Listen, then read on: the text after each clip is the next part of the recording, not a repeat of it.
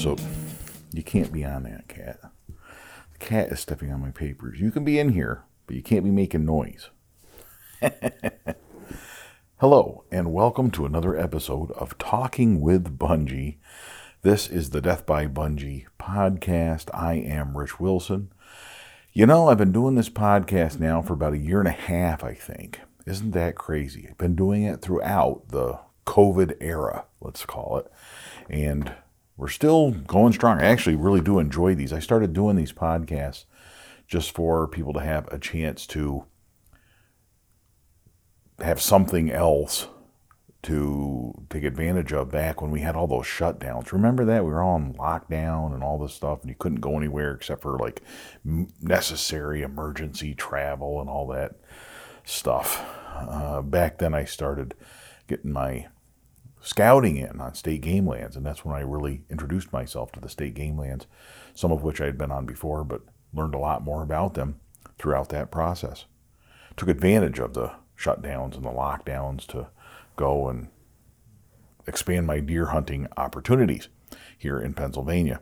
All of that is kind of going to be the subject of this podcast. I think it all kind of factors in. The podcast this week is what's going on with the deer numbers? Why are we seeing fewer deer this year than previous years? Set the stage for this a little bit. Genevieve and I kind of noticed a big difference this year, didn't we? If you watch my recent video, my doe hunt, I talked about that. I talked about in previous videos as well. But Genevieve and I struggled in Pennsylvania during the crossbow season. We open up here in October. That's typically how it works. Got out there opening day. Genevieve was going to shoot another big buck under the 100 year old apple tree. That is a tree that produces deer when it produces apples. When you have apples, you hunt the apples. Remember, that is a death by bungee rule, right? A death by bungee principle, an axiom of death by bungee, if you will. How's that? The reason I say that is because we do want to take advantage of opportunities when they arise. This year was no different. 100 year old apple tree produced blossoms in the spring, got me all excited, got in there, and for the third year in a row, which is kind of an exceptional thing, that tree produced apples. Usually it's every other year on odd numbered years. So we got our apples, sat in there on opening day, no deer. Can you believe that? Genevieve didn't get a shot. We didn't see any deer. I actually sat two other times during October under that 100 year old apple tree and did not get a shot at a deer. Didn't even see a deer under that tree. That's the first time in my history as a crossbow hunter where I sat under that tree and an entire season when it was producing and failed to shoot a deer. That tree is always good for a deer. This year was an exception you start wondering what's going on. Now, I did have some opportunities for deer over food plots during the crossbow season, but I was a little selective. I'm waiting for a big buck to come in and give me that shot opportunity. I didn't want to be filling my doe tag just yet. And I was kind of using, the way I looked at it, kind of using the well pad food plot or the ridge staging food plot as bait to get the does to come in there and feed in the evening. And then using those does as bait to get a big buck to come in. Does that kind of make sense? So I had these bait sized food plots, which aren't really big food plots. They're bait sized. That's a, joke that I have. But I call them bait sized food plots because they're not really, really big. They're they're just just big enough to get us through the season, right? We're not trying to feed all the deer in the world and attract more deer. We're just trying to attract a few deer. It worked perfectly as you may know from that most recent video, managed to kill a nice fat doe. I mean, we're talking three, four year old at least doe over the ridge staging food plot. Perfect shot, perfect shot opportunity at 30.2 yards. I had an opportunity to range find the deer just before I took the shot. That's something I don't always do. But when you're taking these longer shots and setting yourself up for potentially longer shots, you want to do that. You want to make sure you have the most accurate information so you can make the most accurate shot possible. And it worked out perfectly. Got that deer home, got it uh, processed the whole bit, and we have enjoyed some of that venison already. But that was one deer in Pennsylvania, right? One deer for two hunters for six potential tags to be filled in this area. Now, my daughter, Genevieve, didn't kill a deer in Pennsylvania. She killed two deer in Maryland on our trip there. So we did really well. And overall, I've done extremely well. I killed a deer also in Maryland. And Genevieve, of course, shot that really nice big buck in Maryland. I've also killed a bear this year, my first bear ever. Bungie and I went to Maine. So we've got a freezer full. We have the third ever meet and greet. Boars, two fantastic Russians that we shot that are in the freezer as well. We've been smoking the pork chops, the shoulders, the whole bit. You name it. We are enjoying venison this year. We're doing extremely well. So I, I have nothing to complain about. That's an absolute fact. Genevieve's been doing taxidermy, as you may know. She is studying to be a taxidermist. She's actually now a licensed taxidermist in the Commonwealth of Pennsylvania. Can you believe that? I'm pretty excited about that. She's excited about it. We actually shot a video recently of her cleaning the deer skull from my doe, and we're doing a video about that. That'll be out next year. That allows you to see how a way to um, do a European mount without having to go to a taxidermist. Kind of shooting herself in the foot there by doing this video because people won't hire her to do the taxidermy work. But she's going to give you a tip about the, how to do that in that video and show you one of the methods that can be used. That does a fairly nice job. But uh, man, watching her work, I was so impressed with how accomplished she is already. I've been getting rave reviews from the taxidermist that she is studying with, but I hadn't seen her in person. I hadn't seen her do that work firsthand.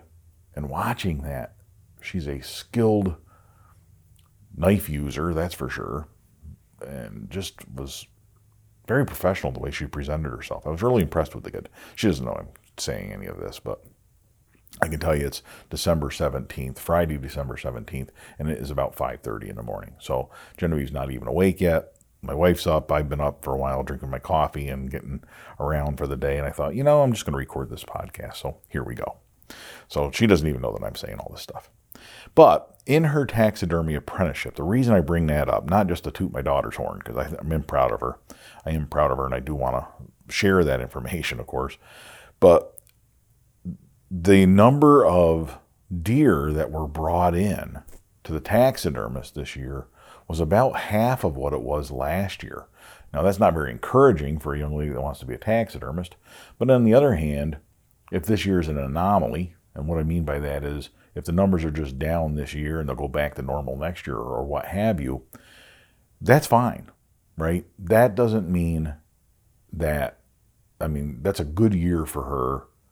Doesn't mean she's chosen a bad career path. It just means that this is a good year to get the experience, to get the education. Next year, when business is back to normal, she'll be in her first full year of uh, practicing taxidermy, having her own shop, and what a good time to do it, right? But the taxidermist agrees that the numbers were down. Actually, down to about half of what they were the previous year in terms of the mounts that are brought in, the taxidermy that is brought in. I have a friend of the family, somebody who's been important to me in my development as a hunter, who has hunted with archery equipment for 30 years, hunted with a rifle for 40 years, probably. I'm just picking numbers here, but for a long time, right? We're talking decades.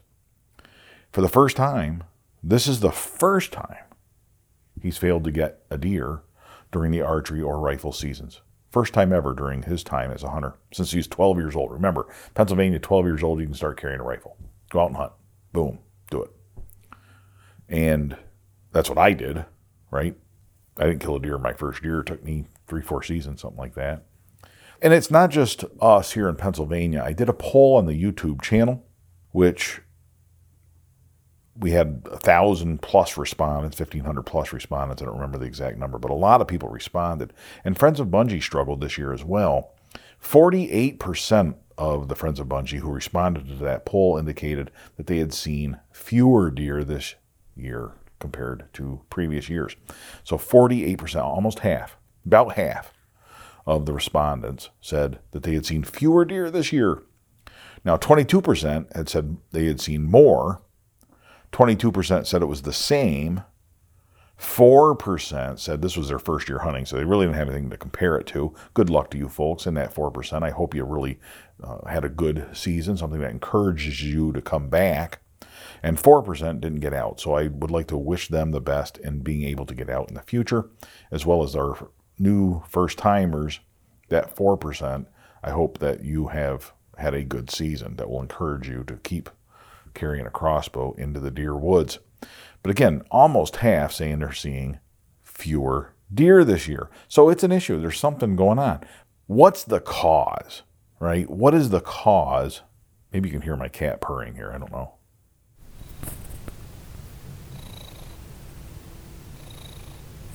Poor little cat. She's a funny cat. She comes in here and hides, loves this trophy room, and then I sit down to a podcast, close the door so I'm not bothering the rest of the family, and then she's having fits because she's locked in this room and whatever. Uh, make up your mind.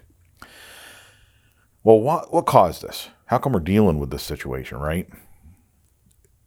A lot of people have speculated that's been weather, weather related. Remember last year at this time, in fact, yesterday was December 16th was the anniversary of 30 plus inches of snow here in northeastern Pennsylvania season wise, we're after what I call the second crossbow season, the rifle season, and we're before Christmas, before that late season starts just after Christmas. So the deer were not being hunted that time of year, but 30 inches of snow covers up food sources. 30 inches of snow makes travel difficult. 30 inches of snow makes it very difficult for deer to escape predators and move to food sources. It's just a real challenge and that hung around for a few weeks. It was difficult, uh, you know, getting in and out of the woods for me was was a chore, but I don't really think that's a problem for deer. It's a an inconvenience. That's a truth, I'm sure, and I'm sure they don't like it. I'm sure it doesn't help. It may account for some deer deaths, but the reality is they're not strangers to this idea of bad weather. The entire species has survived bad weather time, time, time again. I doubt that that contributes too much to the overall number of deer. We went out in the season this year in October and it was really, really hot. Now, that does cut down on deer movement. No question. In fact, here we are a year later. It was funny. I was coming out of work yesterday, and our county sheriff was walking around, had a T-shirt on, December sixteenth, and I commented on that about how you know, there's your Christmas weather and all that, and it's kind of nice to have. I'm telling you, it was it was nice. It's not hot, but it was not frigid either. A little bit warm for this time of year. If you're wearing a T-shirt in December in northeastern Pennsylvania, that's a little bit warm, and October we were sweating to death in a blind. That's going to cut down on deer movement, I'm betting, right? Doesn't really explain why I didn't see deer or as many deer for an entire season, however, because even if it's hot, deer are going to have to move at some point. And if you're out there enough, if you haven't that exposure to the outside, to the deer woods, you're going to see deer move. So I don't think that that really contributes an awful lot to the overall number of deer across the board here for Friends of Bungie, for me, for family members, locally or in other states. Question about CWD, chronic wasting disease in deer. Does that contribute to reduced deer numbers?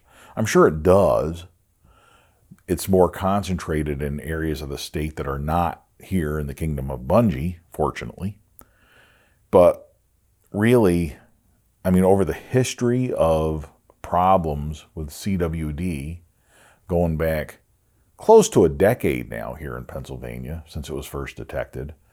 We're at 700 deer have been detected to have CWD, only 700. To put it in perspective, there's a million deer in, in Pennsylvania. A million. If 700 or so have been determined to be infected with it, I know that there's a lot more infected with it out there, but it's not likely a contributing factor at this point to declining deer numbers if the numbers are that small.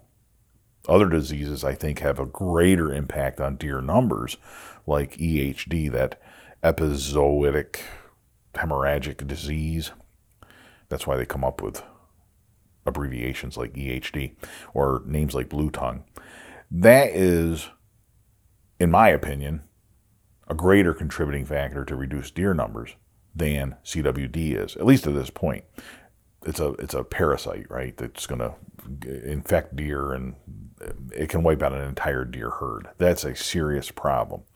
They're all serious problems, I get that, but the reality is that's something that can have an immediate impact on deer numbers to your deer herd in your area. If that moves through that area, that's something that, and it's tied into weather as well to some extent because the weather creates the conditions in which that disease can flourish. And if that happens, you'll start finding really nice bucks dead um, all over the place. So that's a problem, right? But that hasn't moved through Pennsylvania. It's not really in our local news, not really something that we worry about here, right? And so that's not a contributing factor really to the overall deer numbers. All of these things can play a role, they all contribute. But I think after all that discussion, going on and on and on, here we are almost 15 minutes into this podcast, and now I'm going to give you the big reveal, right? What I think is responsible for reduced deer numbers this year. And are you ready? The reason for reduced deer numbers is COVID. and I'm not kidding. I'm not suggesting that deer have COVID and therefore the deer numbers are down. That is not what I'm suggesting. I want to be clear that although there have been reports that high numbers of deer can carry COVID, that's a fact. I'm going to let our little cat friend out here so she'll stop bothering me and allow me to continue on with our podcast. Although COVID is present in deer herds, and that's a remarkable but unrelated phenomenon, I think that's really interesting that deer can carry that disease. It shouldn't surprise us, but game commissions are testing deer. A, few different independent, separate game commissions have tested deer to determine the presence of COVID in deer tissue, whether or not they have the antibodies. And separate and independent game commissions have determined that up to 40% or 40% or so of the deer herds are carrying COVID antibodies. They've been exposed to the disease. They don't get sick like humans do, but they can carry that disease. Why would they be testing deer, you ask? Well, they're already testing them for CWD in these areas. So they are just testing them for that as well. It's a quick test. I mean, we're at the point now where it's a lot easier to test for COVID, I'm betting, than it is to test for CWD. That's just a complicated process. COVID, on the other hand, we got instant tests or whatever, you know, you, can do that without getting out of your car in this day and age to get a COVID test. So lots of that stuff going on, right? But I don't think deer have COVID and are dying from it. Not suggesting that. But remember at the beginning of this podcast, why I started this podcast. I was talking about that. I started this podcast to give you 15, 20 minutes, 30 minutes, or whatever of discussion that makes you think a little bit, give you something to listen to, one extra thing to listen to each week where you can get a little bit more crossbow related fun, a little more hunting information out there. Maybe give me an opportunity to talk about topics that I can't really make a video on, don't have time to. It's a little bit beyond what I want to make a video on, just doesn't really fit as a video. Uh, and sometimes interviewing friends of Bungie. Remember, we talked to people in the past about everything from food plots to turkey hunting to hunting with birds, that sort of thing. A lot of different interesting conversations, and those are continuing. I have more of those coming, by the way, but when we're talking about these limb breakage issues. But the reason I started the podcast was because of COVID, because of shutdowns and lockdowns where we didn't have as much to do, and it gives people a little bit extra to brighten your day, right? People were in greater numbers. Let's go hunting and enjoy the outdoors because we can't go to concerts anymore. We can't go to the movie theater anymore. Let's find a new activity. And that was a good, healthy, safe activity in the outdoors. My buddy Scott you hear me talk about him from time to time. Been hunting right alongside me, the same era. You know, we both went to high school together and hunted in high school, and we both, you know, we've hunted together. He lives in Arizona now. We've hunted together out there. Uh, he's hunted with me here in Pennsylvania. Come back to do that. So I stay in touch with him, and we talk about hunting.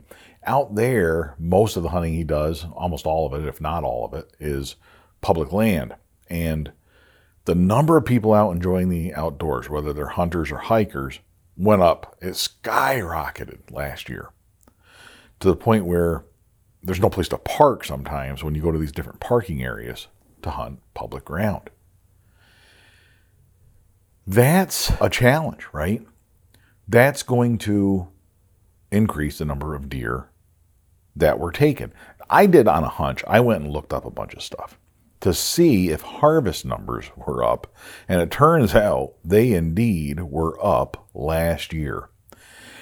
Last year in Pennsylvania, 435,180 deer were killed, according to Game Commission records, Game Commission estimates. I know they're estimates, but they're statistically accurate. It doesn't mean they're accurate right down to the last single digit, but it does mean that they are accurate they're as accurate as can be, right? Those estimates, 435,000 plus deer, the highest in 15 years. It was up 12%, only 389,000, which is still a lot, but 389,000 a year before. It went from 389,000 to 435. That's a pretty big increase. That's a pretty big increase. We're up 12% that's going to affect the number of deer that are left over to harvest the following year. Right? When you take that many deer out and you have a record harvest, your numbers are naturally going to be a little lower the next year. Doesn't that make sense? I mean, isn't that obvious? That's the simple explanation. It really is. I looked at some of our neighboring states. If you go to New York, our neighbors to the north, last year, uh, 2020 season, 253,990 deer harvested. That's about 254,000 deer in 2020. That was a 13% increase from 2019, an even bigger percentage increase than we had here in Pennsylvania. Maryland, statewide harvest there last year for 2020 season, not this year, not the year we're in now, but last season, 78,275 white-tailed deer were killed. In addition to that, about 3,454 Sika deer. That's pretty average for Sika deer. That's amazing to me because there's only 15,000 or so estimated to be within the confines of the state. So the Sika deer about 3,400 and did a video on that. I went down there and I've been to the swamps. I've hunted the Sika deer, and man, what an experience that is! A whole different world. But the white-tailed deer overall, about 78,000, 3% higher than the previous year. 3% higher. So that went up, right? Now, 3% of 78,000 is a pretty good number. I know it's not 12% or 13% like New York, but you know, that's nonetheless an increase and it's going to draw down deer numbers overall. Ohio, our neighbors to the west, 197,735 deer last year, 2020. And the previous year, only 184,446 in 2019. So they even had a significant increase of 13,000 more deer out of 197,000. They went up to 13,000 deer to 197,000 last year. So a higher harvest last year. You have higher harvests in all these states naturally. You can check your own state, you can check the other places in the country. And my friend in Arizona confirms this. It's the same there. The numbers went up. These are deer that are taken out of that reproductive cycle. You're going to end up with fewer deer the following year. That's just the way it is. Not necessarily the end of everything. It's not a bad thing because that's why we go out and hunt in the first place is take deer out of the herd. And I think it's healthy because it allows habitat to recover with lower deer numbers. That's a big deal. Two interesting things before I move on to the habitat, though, because I want to talk about that and what that means here when I look at all this stuff and what it means for me in the future. But a couple observations. Wow, Pennsylvania, 435,000 deer. We're killing almost half a million deer in the Commonwealth of Pennsylvania. If we go to New York, they killed almost half that, about half that. If we go to Ohio, it's less than half that. If we go to Maryland, it is a fifth, a sixth of that number. Pennsylvania's got a lot of deer. I'm kind of blessed to be here, I guess. The grass is always greener on the other side of the fence, but wow, that's we got pretty good deer numbers. I'm pretty impressed with that. I just didn't realize that until I sat and looked at this just now. The other thing I wanted to point out though, and I did make a note of this, in Pennsylvania, and I won't speak to all the other states specifically at this time, but in Pennsylvania, bow hunters took about a third of those numbers, right? So if you're looking at that number being real high, that 435,180 deer last year, the highest in 15 years, if you look at that and say, wow, that's too much, don't blame it on crossbows. You hear me? Don't blame it on crossbows. Of that 435,180 deer, you don't get to say, well, there's so many of these because everybody's hunting with a crossbow now and they killed all the deer. Don't point fingers at us crossbow hunters. Bow hunters only took one third overall of all those 435,180 deer. Bow hunters were responsible for one third of that take. Crossbows are about 60%, less than two thirds, but more than half of that one third. So, out of all these numbers, really crossbows are a small percentage overall. It is two thirds rifle hunters. Okay, two thirds rifle hunters and, and more primitive weapons like muzzleloader and flintlock, but I can't imagine that muzzleloader and flintlock account for a very high percentage. But nonetheless, crossbows really are accounting for maybe a sixth of that overall total take. We could do the math and all that. And I do have a spreadsheet somewhere. I'll make that the subject of a, a different podcast down the road, perhaps. But that's my observations on the deer numbers. And I do think that is the number one thing, the number one reason that we have reduced deer numbers this year. If you're seeing fewer deer, it's probably because of that factor. Okay. The, just more people out in the woods last year and more deer harvested. Now, Habitat. Let's talk about habitat. Boy, I love talking about habitat. Don't you? I hope you do, because I'm going to spend the rest of this podcast on that. And it's worth your time to hear that. When I go back to that poll, okay, 22% of the people, 48% said they saw fewer deer this year, right? Almost half. 22% saw more, and 22% said they were seeing the same amount. Now, that's 44%. So we could say that almost half Okay, almost all the remainder had either seen the same amount of deer or more this year. And here is why I think that could happen. I this is why I think folks may have seen more deer this year. Folks may have seen the same number of deer this year. The reason they're in that category is simply because of habitat. Habitat is tops. When we scout, we're looking for good habitat. Really, that's all we're looking for. On private land, we always think, oh, let's do food plots to attract deer. That's part of it, perhaps. But really, what is habitat? Good habitat is food, water, cover, security. Those are the things deer are looking for in habitat.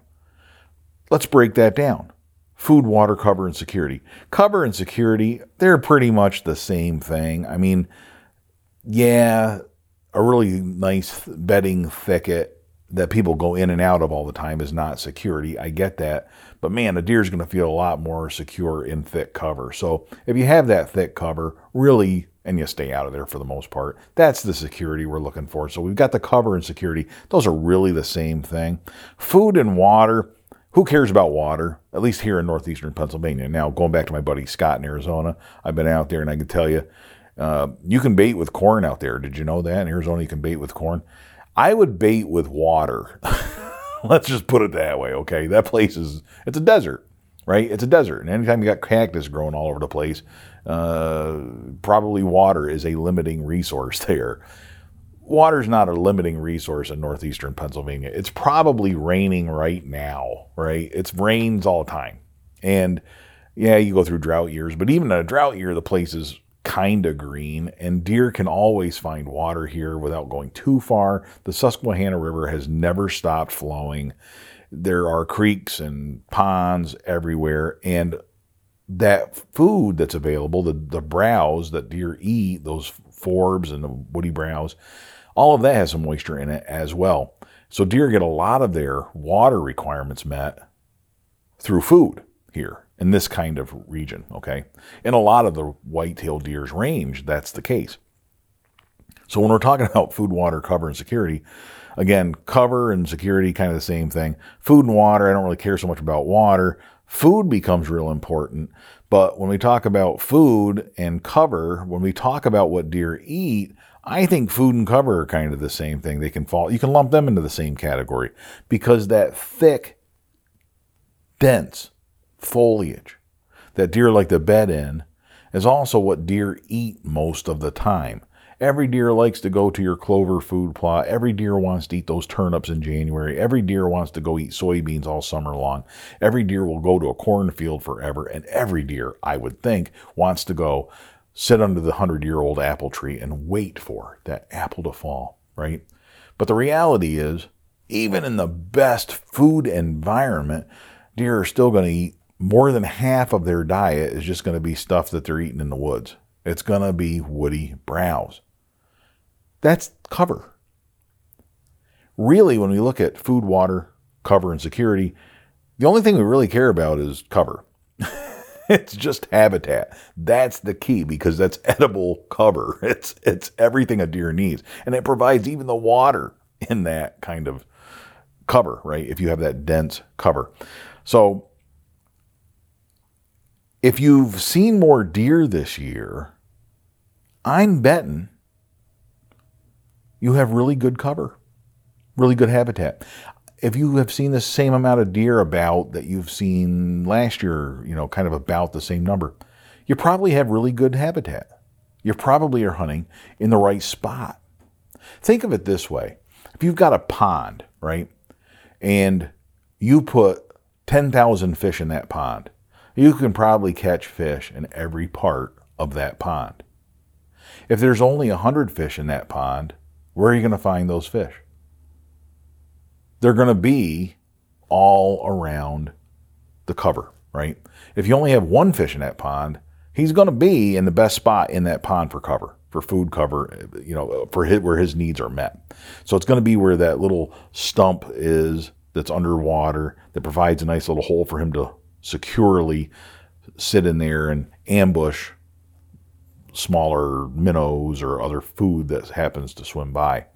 If you have 10 fish, they can't all be in that same spot. So they got to spread out a little bit more. If you have too many fish, they're going to be all over the place. Well, when we had a lot of deer heading into the 2020 seasons, those deer are all over the place. When you have fewer deer this year, those remaining deer are just going to be concentrated more around the better habitat. Really, what this is to me is it says the kingdom of Bungee needs more habitat work. And I'm not talking about food plots, I'm talking about better habitat because good habitat will hold deer in good years and bad years if deer numbers drop even further than they did going into this season, right? Let's say we had another banner season, three banner seasons in a row, and deer numbers drop, drop, drop. Really good habitat still going to have deer. Poor habitat is going to have fewer deer. Really good habitat is going to have more deer, and it's going to have more mature deer because the more mature deer like to be in those better neighborhoods. The more mature deer are able to dominate and exclude others from that really good habitat. Now, on private land, you can control that, right? On private land, I can really play a role in this and determine where I'm going to be hunting and where the deer are going to be, and I can improve that habitat. And pro- public land, you just got to look at maps and then go visit it, put boots on the ground, go there and look at it, and maybe run some cameras, that kind of thing, to figure out where that habitat is. But it's there, it's out there. There's just going to be just like every place, there's going to be a mix. There's going to be spots that are good and spots that aren't so good. There's going to be spots that are good for pheasants, spots that are good for deer, spots that are good for turkeys. You've got to find those different spots. Private land can you can control it a little bit more, but in public you got to go find that. So here's we'll end this on a positive note. Two things that I want to talk about. If you didn't get a deer this year, saw fewer deer, keep your chin up. We still got time left to get out there. I'm excited actually. I'm still motivated to hunt and I'm still excited about going out there for the late crossbow season. Doesn't start till after Christmas. I will go out there and I'm going to try and shoot deer on public ground. That's something I've always wanted to do. If I can pull that off, I'm going to feel like I really, really accomplished something this year. So I'm going to give that my go, my all. Okay. I'm going to really, really try and do that.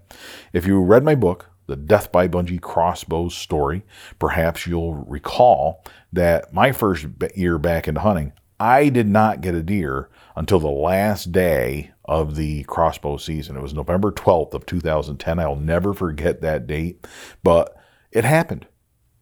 I didn't get a shot opportunity before that. And that meant a lot to me and sort of solidified my entry into crossbow hunting. Here we are 12 years later, 12 seasons later, and I'm motivated to go out and sit in frigid cold temperatures after Christmas and then January. Can you believe that? So that kind of world awaits you if you didn't have success this year. If you're new to crossbow hunting, keep your chin up. It can still happen this year. And if it doesn't, we're going to rebound. We'll get there next year. You keep looking for better habitat. The deer will meet you there. You'll get that opportunity next year. So I want to make that clear. We still have that possibility.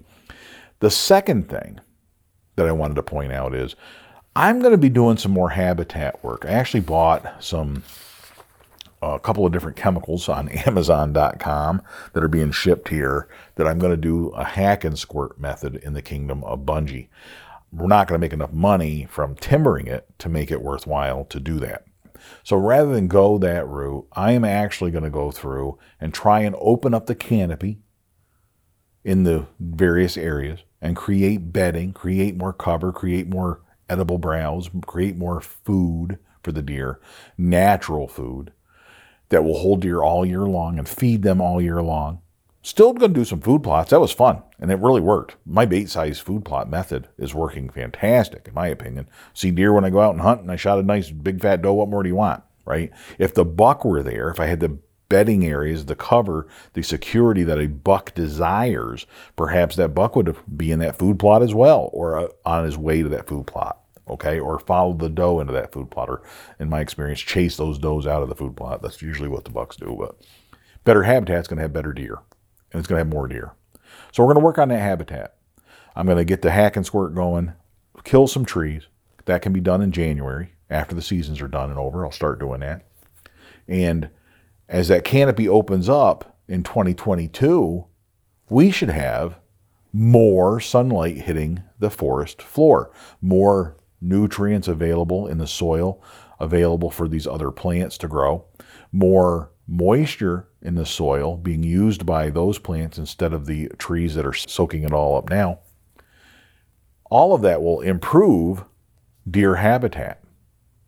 So I'm working on that. I'm going to do videos on it, maybe a podcast on it. We'll be talking about that further. But I'm doing this with an eye toward the future, two, three years from now, sort of proofing your property for these kinds of problems. On bad years, the Kingdom of Bungee is going to, still going to be an attractive place for deer. So that's what's coming, the future of Death by Bungee. Remember, there is still time. Let's get out there and hunt. If you are able to hunt still, give it a shot. Go out there and, if nothing else, use it as a scouting opportunity where you're learning more about the local habitat, looking for that prime habitat, and maybe you get lucky and shoot a deer at the same time. What more can you ask for? I hope that happens. I hope we all have a great outing or two left in us for the 2021 2022 season. That's it for me. Until next time, all hail Bungee.